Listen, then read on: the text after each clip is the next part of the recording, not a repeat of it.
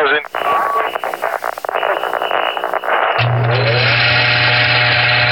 are now listening to the Working Poet Radio Show. This is your host, Joseph Lapin, and I'm here with David L. Ulin at the Miami Book Fair. David L. Ulin is a book critic of the Los Angeles Times, a 2015 Guggenheim Fellow. He is the author or editor of nine books, including Sidewalking, Coming to Terms with Los Angeles, the novella Labyrinth, The Lost Art of Reading Why Books Matter in a Distracted Time, and the Library of, um, of America's Writing Los Angeles, a literary anthology which won a California Book Award. David, thanks so much for being here. How you doing? I'm doing well, thanks. It's a pleasure to be here. Great. So I'm really excited to, to talk about sidewalking and your quest to understand Los Angeles and just sort of walking in general around a city. Um, but even though it's written about Los Angeles, New York is still a huge presence in this book. Take me back to New York and your favorite walk. as a kid, hopefully. Well, it's interesting. I mean, I just got, I just was in New York this week, so for me, um, I mean, the walks I like in New York, I still take them are long, like the long walks. Basically, I grew up on the Upper East Side. In fact, when I go visit now, I still stay. My parents still uh, live in that apartment, so I, I visit them, and I spend a lot of time downtown. So the walks I used to always take, uh, or my favorite, I guess if I had a favorite walk, I don't know if I ever quite thought of it that way, but the walks I used to always take would be these sort of long walks from lower Manhattan to upper Manhattan. Um, and I still do that. I mean, I was spending a lot of time, I was there for, you know, for, for some work stuff, and I was spending a lot of time down in lower Manhattan, Tribeca um, Village, Union Square area, and then I would sort of walk up or down, you know, depending on where I was. Usually I'd walk back because I would be rushing to get somewhere, so I take mm-hmm. the subway down. But I would take these long walks back, particularly at night. I love night walking in New York, and a long walk through the city up, say, um, Park Avenue South through uh, around I mean around the edges of Grand Central. Um, Vanderbilt Place, and then uh, you know, uh, sort of maybe moving over to Fifth Avenue where the hotels are, walking mm-hmm. up, walking up alongside the park, or even walking up through the park, walking sort of using the park as a walking landscape as much as a recreational landscape, mm-hmm. coming up, say Seventh Avenue to the bottom of the park, and then kind of meandering your way through the park um, uh, to either side. Those are the those are the walks that are kind of the New York walks that I was imprinted on, or so, that were imprinted on me, I guess. So you know, we're about exploring that creative journey. You know, that that the path to your career, to your writing, to the book critic. What was it like growing up? Did you have a lot of creative energy in your family, or Yes and no. It's an interesting question. I grew up in a house full of books. My parents are not um, are not in the arts, and none of their friends were in the arts. I didn't know any working artists or any. I, I had a couple of friends whose parents, um, one who was a painter, and but but they were sort of as a kid they were just parents. You know, they just was that was a parent with a different kind of job. So I didn't really wasn't exposed to um, to artists or the arts directly in that way. Um, but I grew up in a house full of books. My father's a big reader, still is a big reader. So thousands, you know, how, there were always books in the house, and he had what I don't think it was completely articulated, but was essentially an open shelf policy. So any book, you know, no books were off limits. Mm-hmm. So I was able to kind of pull whatever he, whatever was on his shelves, and look at it at whatever age. When I was I don't know, probably 11, 12, when I started to really make the jump into, you know, adult literature, I often would read what he was reading because I, you know, well, on one hand, it was something we could talk about, but I, although again, I wasn't thinking about that that consciously, but, you know, I looked up to him. I was interested in what he was mm-hmm. reading. I would read books he was reading. So that kind of idea of books, not just as something you do by yourself, but books as a conversation sort of mm. began, I think, that way. Uh, my mother was an English teacher, so she, or had been an English teacher. She wasn't when I was that age, but so she was really, you know, she used to redline all my papers for school. Oh, really? Um, which was a, drove me crazy at the time. But in fact, what she did was taught me the mechanics of writing in some way. So I often say he taught me how to read, she taught me how to write in, in a way. Um, but my grandfather, my father's father, who he was not particularly close with, had been a jazz pianist um, in the 20s and 30s, mm. and then had basically stopped touring and stopped working for the most part, part partly after my dad was born, partly because he was. Uh, he, I think my father said he got fired. His, my his talking about his father, he got fired from every job he ever worked. He he had a little bit of an anger problem. Oh, so, yeah. uh, but he played with all you know. He'd played with all sorts of people, and he'd been a professional. I mean, he'd done sessions, he'd done stuff. And when I knew him when he was older, he was uh, he was teaching piano lessons, but we would get together. We weren't that close. He and my father weren't that close, so I didn't see him that often. But he, I remember he had this big reel-to-reel tape recorder, and he had all these instruments. And you know, my lasting childhood memories of him are he and I sitting in his living room, kind of banging around on the piano and the trumpet, like making tapes together, which was really fun. So, is that the moment you think you were inspired for this creative life, or can you recall the moment that you felt you were called towards this creative side of things? Well, I don't. I mean, I don't. I, I really only started thinking about my grandfather, about that particular grandfather, and that whether that had any influence recently. I actually didn't think about it much at the time. For me it was books. You know, I think really I was in love with, as I said, I grew up around books, but I loved them. I mean, I, I still love them. I love the feel of them. I loved having them around. I loved reading them. I, you know, I think that when I first realized that books were, you know, that somebody made books, right? That books, you know, writing books could be a job. It wasn't, you know, that books weren't just this object that existed mm-hmm. in the world, but somebody actually had to make them, and that that could be what you did for a living. I that I that that, that blew my mind. I, I, that idea or that revelation blew my mind, and I never wanted to do anything else. So I wanted to be a writer from about the age of seven.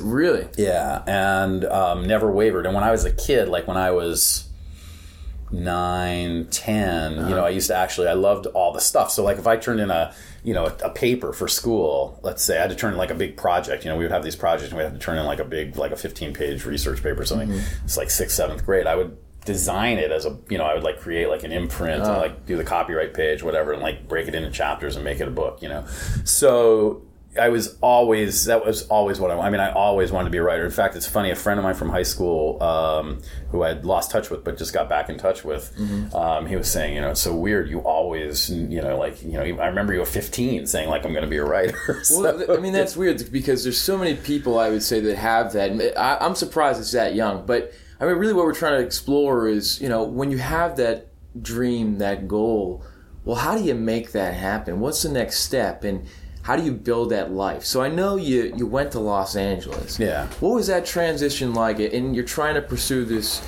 you know, this career. You moved to a new city. What were the struggles there? Well, I had done it before. I mean, what I will say is just before the, uh, you know, for me, I don't know how you do it. I mean, I know how I did it, and I think everybody does it differently.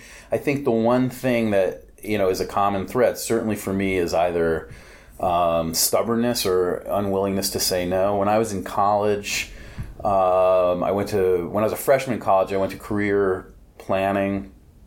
Uh, one and only time I ever went to career counseling um, or academic counseling or whatever it was. And the, the counselor said to me, "What do you want to do?" We're looking at. He's like very heavy on English classes.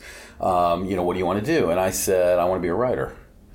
And he said, nobody gets to be a writer. Oh, he did. And I said, I was 19 and I was arrogant, um, but I was not wrong. I said to him, I don't know, I walk into a bookstore there's 10,000 books on the shelf, so somebody gets to be a writer. you know, like why not me? And I think, and then he said, you sh- you know, you should take an economics class, and I never went back to career counseling. So, you know, but I, but I think there's a way that that kind of stubbornness. My parents were always yeah. saying to me, like, you need a fallback position, and I kept saying to them, you know, if I have a fallback position, I'll use it. So I don't want a fallback position. I want to have to do this. When I got out of college, I decided not to go to graduate school.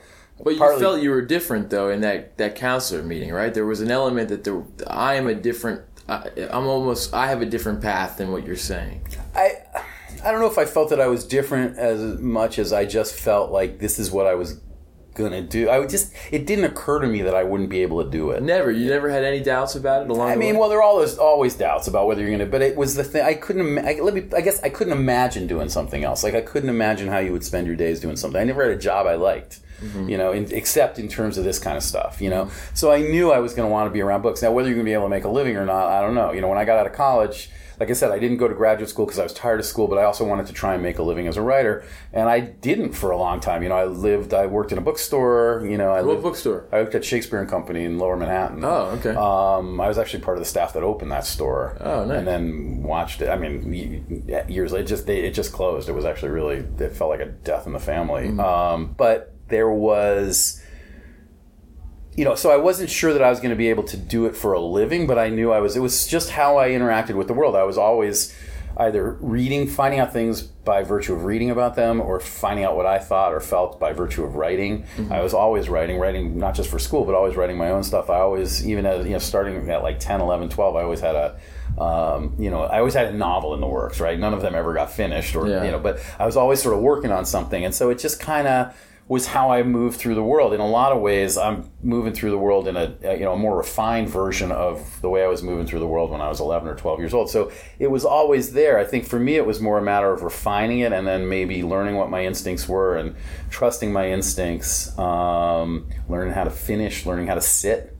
Learning how to keep myself in the chair, um, not be distracted, learning how to you know, there's a lot of glamour in the idea of being a writer, of, of being an artist. There's not a lot of glamour in the practice of it. So that idea of kind of separating from that, the notion into the reality, I mean, that was a long, long learning curve. But then you also have to find a way to survive too, right? You have to find a way to survive. And so for me, the first thing was work in the bookstore. Um, I met a bunch of writers there, both writers who were published who were coming through, and um, also writers. You know, everybody who worked in, at least in my experience, everybody who worked in the bookstore was a writer.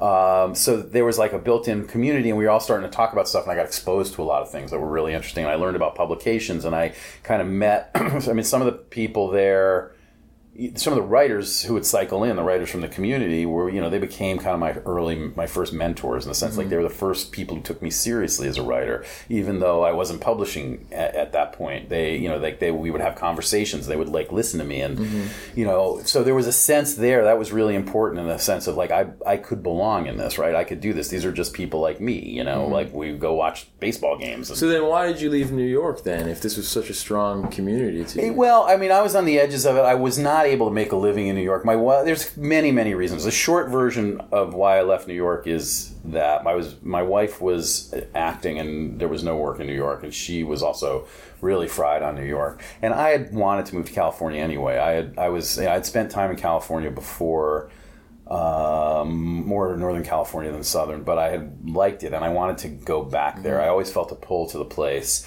I didn't want to be one of those New Yorkers who never leaves the island of Manhattan, Yeah. um, which I felt in some ways that I was. And my career, such as it was, I don't even want to necessarily call it that, was early stages and i felt there were like 100 million people like me in new york. There were dozens of people like me who were you know interested in writing the same kind of stuff i was who were interested in the same kind of journalism or, mm-hmm. cu- or review culture. It was it was you know there was just Really there were too many of us. yeah. it was oversaturated. And so i went i didn't i went to california not planning to stay for more than a couple years i figured we'd stay for a couple years and Yeah. check it out and you know, and then one thing led to another, and um, I had been interested in it as a literary landscape before I ever got there. I really, my best friend lived there, and he was running the book section of an alt, little alt weekly called the Los Angeles Reader. So I was writing reviews for them, but through him, I'd go out and visit, and I get kind of, uh, I, I'd kind of get a sense of what was going on. Um, was that a struggle in the beginning? to be there? It was a terrible struggle. Yeah. Can you tell me about that? Um, yeah, I mean, I talk about a little bit in the book. I was, um, it was, I couldn't figure it out. It was too. I was used to the energy of New York. Um, I was used to the kind of critical mass of New York, the the compression of New York, and um, like Los Angeles when I first got there seemed really diffuse and unfocused and um, no energy. It felt like it had no energy. It took me a long time to be able to see through that surface and understand that there was an energy there, but it just was an energy that it wasn't. It wasn't as obvious in some way. It wasn't right on the street. It was. It was. Um, and so and it was hard to meet people. Or I found. I mean, I knew people because I had a community of friends out there. But outside of that community, it was sort of hard to get to know people. Well, and this is the whole point of the book, right? You say it's sense making of Yeah. Los Can you talk a little bit about what you mean by sense making in terms of sidewalking in this project? You know? Well, I mean, I think what ended up happening was, uh, first of all, we had one car, so I walked a lot, and I would have walked anyway because that was sort of the vernacular by which I understood urban life. But I think for me, it was a matter of understanding or experiencing or engaging with the city as a place. The rap on LA is that there's no there there, right? There's no sense of place. It's just this sort of disconnected, um, you know, like suburban or ex-urban dystopia, whatever. I mean, part of that's true, part of it's not. I mean, I think one thing I, you know, all the cliches are true, but they're not true enough. They're they're they're Well, con- people were surprised you were writing a book that was thematically related to walking in LA, yeah, absolutely. So, but that walking really rooted me. I mean, partly it allowed me to make the city small, so that so it was understandable because I started, uh, you know, I walking. You, there's, you know, you're not gonna. I mean, I guess you could, but you're not gonna walk from like mid Wilshire to downtown. You, you know, so. What is the boundary of your neighborhood? What is the boundary of your community? What is the boundary of place? To me, it's always been the boundary of what you can reasonably walk to. Um, so I started to define my sense of the physical space of the city or the physical space of my city based on where I was walking and what I could get to. I was walking, I was working at, you know, we lived about a mile and a half from the reader's offices, so I'd walk there, you know, walk to the supermarket. I didn't think about it. It wasn't something that I was planning to write about um, or even thinking about in those terms. It was just seemed like a way to interact with the city, and it made the city real to me in a mm-hmm. sense. When I first moved there, I never knew where I was. You know, I never knew, like, every time I'd see a cluster of tall buildings, I'd be like, is that downtown? Sometimes it was downtown. Sometimes it was Culver City. Mm-hmm. Sometimes it was uh, Universal City. You never, depending on where you were. So I never quite knew where I was. So walking, first of all, helped ground me in, in the place, mm-hmm. the physical place. Um, and then it kind of let me see where I was, I started to notice things. I started to see what, you know, buildings, you know, the kinds of street level details that I always had experienced in other cities, but that you know that Los Angeles felt that it, you know the surfaces seemed too too smooth. They it seemed they seemed difficult to penetrate. Mm-hmm. So it allowed me to kind of immerse in place. And I do I think I mean again I wouldn't have said this at the time, but looking back on it, I think that that was a big part of my acclimatizing to the city. So how does this relate to narrative? You say LA resists narrative. Eh, how does this relate to your quest to find a narrative to the city? Well, two things. I mean, I think first of all, cities tell stories about themselves, or cities, you know, they tell a story. Um, sometimes that story is what I would call like a master narrative. Um, you know, New York, I think, has a master narrative about, you know, if you can make it here, you can make it anywhere, that mm-hmm. kind of, you know, hierarchical, vertical striving. Um, you know, Chicago, city of broad shouldered. I mean, these are kind of cliches, but those are sort of the master narratives. Mm-hmm. Um, Los Angeles doesn't really have a master narrative. I mean, I don't buy the film industry as a master narrative. It's part of the city, but it's not the only mm-hmm. part of the city. I mean, you could say the culture of, re- of, reinvention is a master narrative, but I don't think that is true of everybody. I think that's a certain kind of narrative. There's a great line in in Richard Rodriguez's essay "Late Victorians," where he talks about um, he rejects the notion of California as kind of Land's End. He says that's a very East Coast version. If you're coming to California from the east, yeah. then it is Land's End because it's the end of the continent. But if you're coming to California from uh, from Asia, it, you know, it's the beginning of the land. If you're coming to California from uh, from Mexico or south, or you know, it, it's just you know, it's just a place. It's north of you. It's not. So he's so he's. I thought that essay the first time I read it was mind blowing because it was. It, it, allowed me to really start thinking about perspective and how perspective defines narrative in that sense. So for Los Angeles, I had to find my own narrative. I think many people have to find their own mm-hmm. narrative. I had to find my own way through the city. I had to find a way for it to make sense to me. So again, part of that had to do. This is one of the reasons New York is so present in the book. Part of that had to do with what I knew mm-hmm. and what was familiar or what was comfortable to me or how I defined um, my own sense of, of cities. So I define cities on the basis of neighborhoods. I, I, mean, Los Angeles, I think, is very much a city of neighborhoods. But I think the fact that I found that or sort of locked onto that had to do with the fact that I was looking for that also. So walking was your narrative. It was your way. Walking was a way of creating um, creating a kind of a narrative. Yeah, and I think that you know what's interesting and actually quite resonant for me about Los Angeles now is that it doesn't have that master narrative. So we each have to construct our own narrative. I think that's true of other places too, although maybe less obviously. But in terms of experiencing that and thinking about that in regard to Los Angeles, I've had to, I've learned, a, or I've developed or learned that idea in regard just to kind of in, in, in general. And I think we're always making narratives. I don't believe that there is any uber narrative in general. I don't, you know, I mean, you know, with the risk of sliding into philosophy, right? I don't believe that there is any larger meaning. I don't believe that there is any um, order. I think we live in a chaotic universe. Um, well, what about because when you talk about you're kind of making your narrative in Los Angeles, if right. you're going through that same way, I mean, can you make order? Can you make meaning? I think we all have to make meaning. That's what I'm saying. So I think we live in a chaotic universe with no uh, overt meaning, right, or no no external meaning, right? We have to bring meaning to we impose meaning, and I and I think we have to impose meaning. You know, mean there's we can't live a meaningless life. So um, I'm very much in line with like say Camus on the, and the existentialists on this in terms of you know we have to impose our own meaning, right? Camus says we must imagine Sisyphus happy. That's Sisyphus's yeah, narrative, I right? I love that essay, right? But that's that's Sisyphus's narrative mm-hmm. in a certain sense I'm not saying that that's what Los Angeles, but I think in that sense, Los Angeles for me became a kind of physical. Um, it became a physical way of, of thinking about that or realizing that that I had to impose my own set of meanings on the city, so that I could have a meaningful relationship with it, so that my life there could have some kind of meaning. I needed the meaning. I impose my own narratives on. We all do. I impose my own narratives on everything. We are always imposing narratives, and those narratives are always conditional in some in some way. And, and it just seemed that Los Angeles is a kind of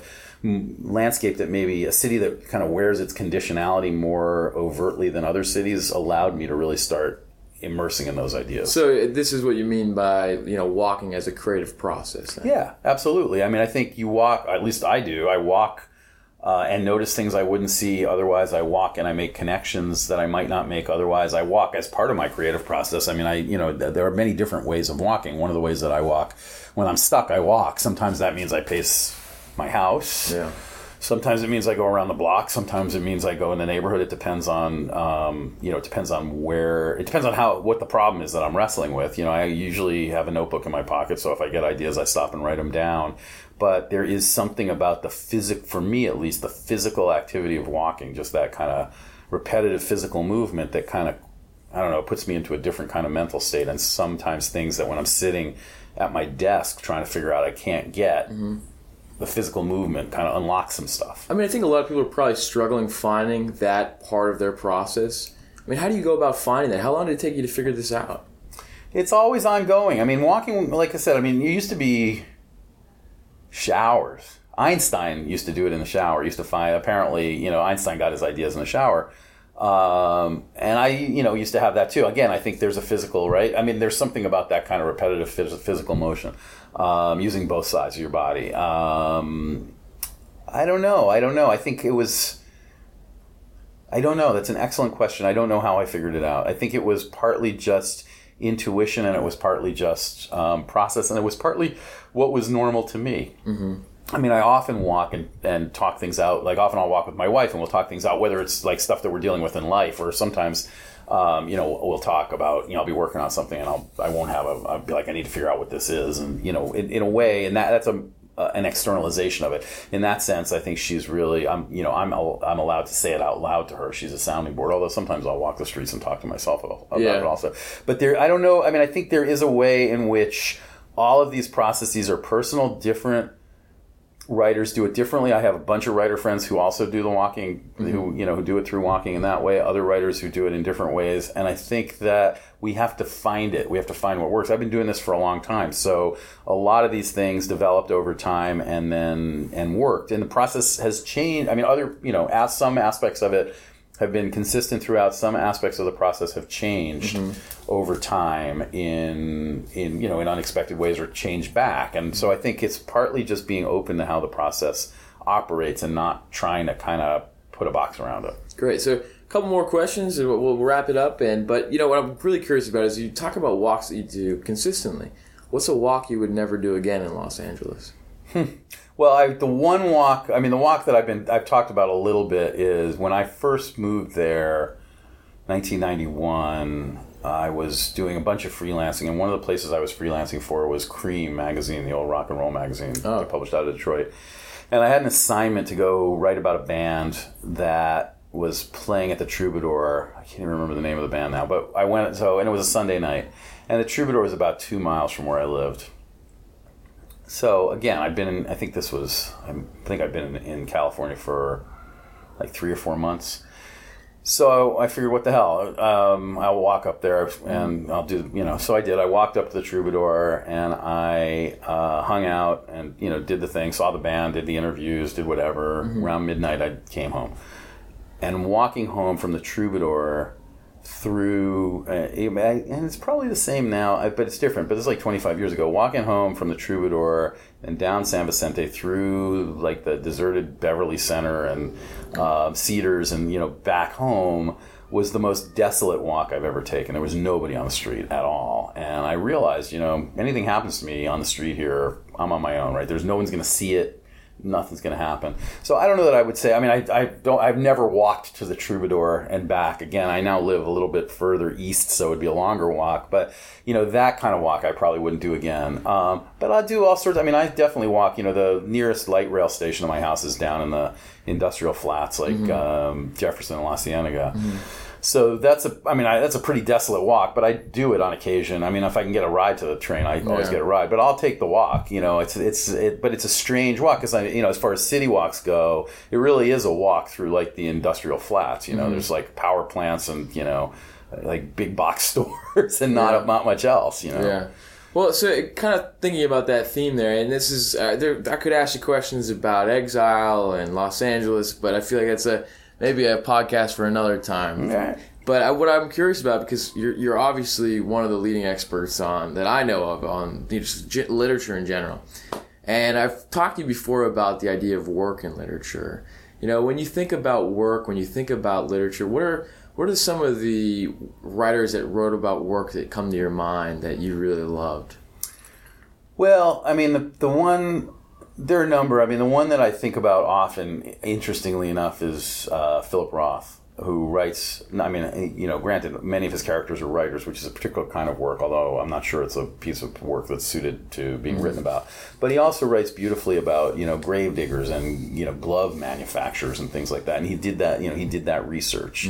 And he, um, and he pay, you know, he gives tribute to that. I mean, he does, he gives tribute to that work. I mean, I think he takes the work seriously. I often think of him um, in that regard as a kind of avatar of um, of writing about of writing about work. So, did you have a job that you hated along the way that you never want to think about again? I've had many jobs I hated along the way, but you know, one of the one I hated the most, I'm actually writing about now. So, Oh, um, which one? I worked as uh, when I was 18. I worked for about a month and a half doing construction on a uranium mine in South Texas. So I've been writing about that. I've been writing partially. I mean, not com- yeah. I've been writing about that experience. I'll just yeah. I'll say that. So. Okay, well, why? Why? Why all of a sudden? Uh, well, I'd always wanted to write about the experience. I mean, not always, but for a long time, I'd wanted to write about the experience of being in Texas. I mean, this will bring us back to what you didn't want, what you were the other podcasts so for reasons of exile and all that kind of stuff. But I, you know, when I lived down there, 1979, 80, like this winter of 79, 80, it was the most foreign place I'd ever been in my life, and in many ways remains the most. I mean, that experience remains kind of the most foreign experience I, I, I ever had, and I was fascinated by it. I was completely a stranger in a strange land. You know, really just as out of my element as could be imagined. Um, but I was interested and I paid a lot of attention. I hated it, and there was a lot of culture clash. I had a boss who, you know, as soon as he found out I was a, I was a private school boy from New York, so as soon as he found out I was, you know, a, a private, a privileged kid from the Northeast, he made it his mission to kind of just see how far he could push me. Mm. But I was also like an, an obnoxious 18 year old kid. So I was like, I don't care. Throw whatever you want at me. You know, I'll do it. So we started with a work crew of four. Gradually, over the course of the couple of weeks, he transferred each of the others to, you know, so after about three weeks, it was just him and me and then I'd get to work, and he'd be like, "All right, today we're gonna dig, you know, a forty foot ditch, two feet deep, two feet wide, and we're gonna lay PVC pipe." And I was like, "Great, let's do it." And you know, today we're gonna dig out the platform for a liquid hydrogen tank, you know, whatever it was. And I was like, "Fine, I'm there. Let's do it." And then one day, I can't remember why, I was applying, I, I had taken a year off and I was applying to college and I had to go see a doctor. I think I had to get like a, I can't remember the specifics now, but I think I had to get like him to sign off on a medical form for a, mm-hmm. so I took the morning off from work and I drove to the nearest, we were in this tiny little town. We drove, I drove to the nearest town, which is a town called Beeville, which was like 30,000 people. It was like the metropolis to go see the doctor. And on my way back, I was like, I don't ever have to go back to that job. So I got home and I quit by phone that afternoon. I was like, I'm not coming back. And it, but it was interesting. I and then we left at shortly. I mean, I had took got another job at an auto parts store, and then after a little while, we left and, and went to California. But I it was fascinating for a couple of one, and you know, I, I didn't realize until that morning, until I actually got out of it for a morning, that I could just I could say no, I'm not doing this. I could I could walk. I'd already made it was really cheap living there. I'd already saved up a bunch. I'd say certainly saved enough money to get myself to California, where I was going to get another job anyway. Um, but I had the freedom. I didn't realize I had the freedom until I stepped outside of it for um, for for an for a morning, and that was fascinating. I hated that job, but there was something about that experience, about both about the whole Texas experience and even really the experience of, of working in that. Well, I feel like we have to go there then because you know exile is such a big part, and I, and I think this will be the last question. We can I'll leave it with this, but what has the feeling of exile had? How did that impact your creative process? I've always had a feeling. I mean, I am an exile. I don't, and I don't mean just physically. I mean, I, I like to define myself as an exile um, as my uh, let's say I like to define my situation in Los Angeles as one of exile because I'm a New Yorker who you know in mm-hmm. exile. Um, I, I, like that idea. It, it, pleases me, but it's also a complete um, uh, it's a complete intellectual contrivance in a certain way. But it's a contrivance that kind of works for me. Where it's real though is I am congenitally an existential exile. I am fundamentally aware at all times of my own um, isolation, my own separateness. Um, which is not to say that I'm, you know, antisocial or any of those things, although sometimes I am. Mm-hmm. But you know, I like people. I like hanging around with people. I like my friends. I like my family. I like community. I like all of these things. These things are all really important to me. But at the end of the day, I'm my own. I'm me. I'm alone. Mm-hmm. I'm alone. This is one of the reasons I love literature because it affords us for a brief moment while we're reading the direct first-hand experience of the inner life of another individual right? We're reading their language. We're reading their thoughts in their own language. Mm-hmm. um, i love other art forms for, for a lot of other reasons but literature is the one art form that offers us that direct connection to the inner life of another person and that sense of, of, of, of communion let's say or empathy is I find it nowhere else. Um, I, you know, even even my loved ones are, you know, I, I, I know them, but I only know them to a, to the extent that I know them. There's, you know, they, they uh, mm. there are different things. There's stuff going on inside them that I will never know. There's stuff going on inside me that I'll that they'll never know. So I think we're all existentially in a kind of state of exile because we're all sort of alone together in a certain way. And so for me, that metaphor of exile is kind of useful um, because it describes in some way a kind of physical or a residential condition, but it really fundamentally describes, let's say, a, you know, an existential condition. And I think a lot of people that I've interviewed and you know, a lot of the people I've talked to who are struggling going through the creative process trying to find it, I think that maybe that communion you're talking about is something they're after as a creative. Would, would you say that's true? I think it's probably true. I think it's the one thing that it offers us. And I think that, you know, again, I mean, the one thing I would say about that, which took me a long time to learn, and I don't think I, I mean, there's still, I still don't know it fully is it means no posturing, right? So, mm. in order for that thing to work, you got to be laying it out, and I don't mean just in terms of like autobiographical writing. It's true in fiction, it's true in mm-hmm. right, but you got to you got to be laying it out. You've got to be doing what you're. You, you can't be pulling your punches or trying to like impress somebody or talk, you know, show yourself up as as cool or you know mm-hmm. or whatever or writing for revenge or writing to get back at somebody or writing to make like make points you know mm-hmm. you have to be producing the work that needs to be produced and if it makes you uncomfortable so much the better. But you have to be able to put that in there because we're readers are smart. We're all smart know, we all know when someone's faking it. So the the basic condition of that communion is that the the artist it's not just true of writers the artist can't be faking it. And so that's an interesting role to play and that's a high standard to hold yourself mm-hmm. to um, and sometimes, you know, it's really hard to sort of push through stuff that you, you know, it's not, oh, this isn't very good, or this is really embarrassing, or do I really want to say that, or I look like an idiot. Mm-hmm.